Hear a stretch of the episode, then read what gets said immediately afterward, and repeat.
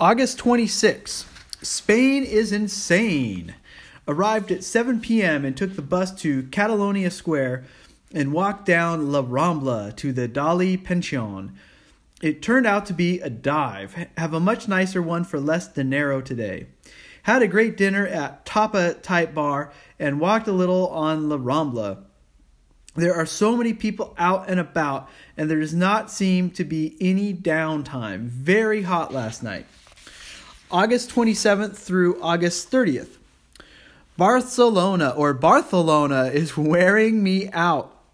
2 of the last 5 days, I either sat in the internet cafe or slept. I was so worn out. On Tuesday, I did a pub crawl with the Kabul Youth Hostel. It was fun, but I am too old for that stuff. I slept till 2 the next day. On Thursday night, I tried to find some of the local nightlife, but the guy at the hostel desk steered me to the touristy spots. Olympic Park. Still fun. Met and danced with some locals. Learned how to move it like the Spanish. The guys come out and present themselves to the girls. It is hilarious. Was out until 7 a.m. The sightseeing I have done consists of La Rambla. The statue-type performers have taken things to a new level of ridiculousness. One guy sits on the toilet. One is an Indian with a bow and arrow. Some are great, like the guys on bikes with Bart Simpson, but most were way over the top. One guy was laying dead with his grieving peasant mom. Weird. And Gaudí is way cool, but I am officially Gaudí'd out. Saw Sagrada Familia, La Pedrera, Casa Batlló, and Park Güell. All must-sees, but enough is enough. I also went to Olympic Park and took a dip in the Olympic diving pool. The view is spectacular. I remember it from the Olympics so clearly. It was very hard to find, however. No one knew where to point me. So strange. You get that traveling sometimes. You'll also get bad info. I was pointed to all the touristy places when I asked for local places. I think I got some good intel today and will apply it tonight. September 1st.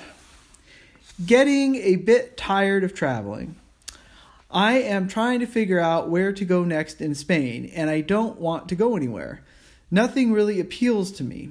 However, Barcelona is wearing a little thin. It is a little too dirty and grimy for me. The northwest Italian coast might be good, but I shouldn't give up on Spain just yet. It is hard here because nothing happens until 12 at night. Therefore, you can't just go to a bar and hang until then. A bit down, partly from being alone too, I am sure. Well, I'll head out tonight, and I'm sure I'll see some cool stuff. So Spain is kind of worn on me like a fine wine. But in these journal posts, I was just sort of getting into the swing of it. And there's a transition when you go from one region to another. There's a transition. You have to go to a new hostel or a new hotel, and it's just different. And I definitely remember, I flew from Zurich, I think, to Barcelona, and I remember taking the little shuttle or whatever, the train, and I got out of this square, and it was just like a whole. Just this is crazy different world, you know. It was like hot, and I'm just there with my backpack, and I don't know where anything is. And you know, the square was at the end of La Rambla, this crazy walking street that's really sort of the heart of Barcelona. And there's just people everywhere, and it was a madhouse. And I just remember being kind of overwhelmed and. Sometimes you get lucky on the hotels. You really don't know where what a place is like until you get there. And this place, just for whatever reason, I can't remember the details, but it wasn't that nice. And so you're kind of stuck that first night. Always kind of sucks. But man, so many memories from Barcelona, and even those whatever that 4-day period was. First of all, La Rambla, I remember it from the 1992 Summer Olympics and how everybody would hang out there. So I always wanted to check that out. And it really did not disappoint. It goes from that park that I was telling you about, this big square, all the way to the ocean and the bay, basically, because Barcelona sits on a bay or ocean. And there's like a big statue, I think, there to Christopher Columbus at the end. But the interesting thing are all these street performers, and they were really big on the statue thing, which is big here now, but I hadn't seen it at that point in time in the U.S. But people would paint themselves like statues, metallic color, gold color, and they would have all these creative poses. And and one thing I remember, I didn't write about it, but there was this guy he was like dressed like a waiter. He had a tuxedo top. But it was like a flamenco. It was like he was riding a flamenco, like a human-sized flamenco. And he would go around just scaring the crap out of women. Like there'd be, some innocent-looking, English women, backpackers sitting at a cafe, and he would just like come up to them and just, assault them almost. And strange stuff like that. But Barcelona architecturally is one of the most amazing places in the world. They had a cool old town vibe, like all these stone buildings with apartment buildings with wrought iron balconies, if I remember correctly. But the really interesting architecture was Gaudí. And I remember that from the Olympics and wondering what the deal was with Gaudí. But he designed this church called the Sagrada Familia. And it's like someone was on acid and they had a trip and they wrote it down, but they were an architect. And so they wrote it down in a way that someone could actually build it.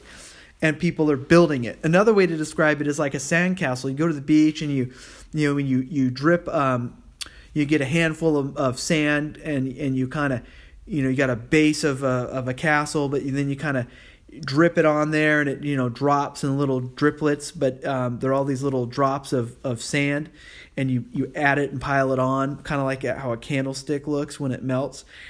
He's got that kind of stuff. And in the inside, it's like these tree trunks, but they're like roots, and it's just the trippiest thing you've ever seen. And when I was there, they said that it would never finish because it would cost so much money, and it would take lifetimes to complete it. And you could see the sketch of what it would look like, and it's this big, huge tower that would be like a beacon. And it would dwarf what had already been built, which was pretty substantial. And I always thought, man, I would love to go back there. I've seen pictures of it subsequently from people who go there, and they're making a ton of progress. And I would bet, not to jinx myself, but if I'm around for a little while longer, it might be done, might be completed. So you got to get there and check out the Sagrada Familia. But Gaudí did all these other buildings. He did some apartments and he did this great park. And you go up on in the hills above town, and you have this great view of the ocean. But there's this park there called Park Güell, and I could go on and on about his artwork. You just have to see it to really understand it, and it is amazing. But what else about those first few days in Barcelona? That I remember going to that group on the youth hostel and partying all night and dancing to Beyonce, of course, and they were all, a lot of them were going to go to the thing in Spain where they have the tomato fight, and it was like the next day. And looking back on it, I wish I had done that, but I was so tired. And what else? I went down to that Olympic port, which was kind of a modern. They built it for the Olympics. And I talk a little bit about that So I met this woman, and she basically taught me how to dance, which was like, I don't like that movie Dirty Dancing. And I mean, I say like guys present themselves. I mean, what I mean is like you basically use your hips a lot. Let's just use your imagination. But she really encouraged me to use my hips much more than I ever had in my life, in a very flexible way. And I was fun, you know. What else can I say? And I remember we all went, she and her girlfriend and some other guy, we went to the harbor, which is right there, late at night, and hung out.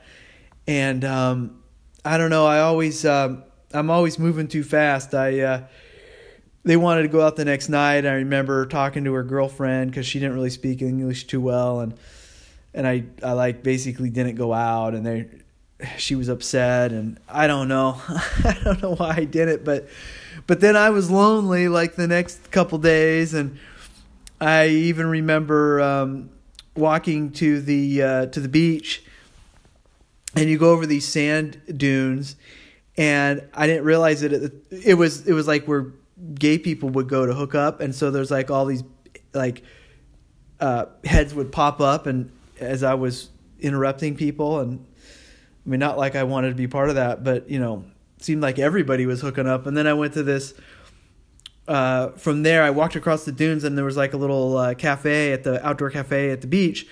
And I'm sitting there, and there's like some guy and woman, and she's like, I won't go into the details, but I mean, yeah, everybody was hooking up. Let's just say that. And and I remember, I think I called my parents that night, and because it must have been like Labor Day, getting to be Labor Day, and I just remember being pretty darn lonely. So poor me in Barcelona, but it was so hard you had to go out so late. Like they literally do not eat dinner until 12 at night.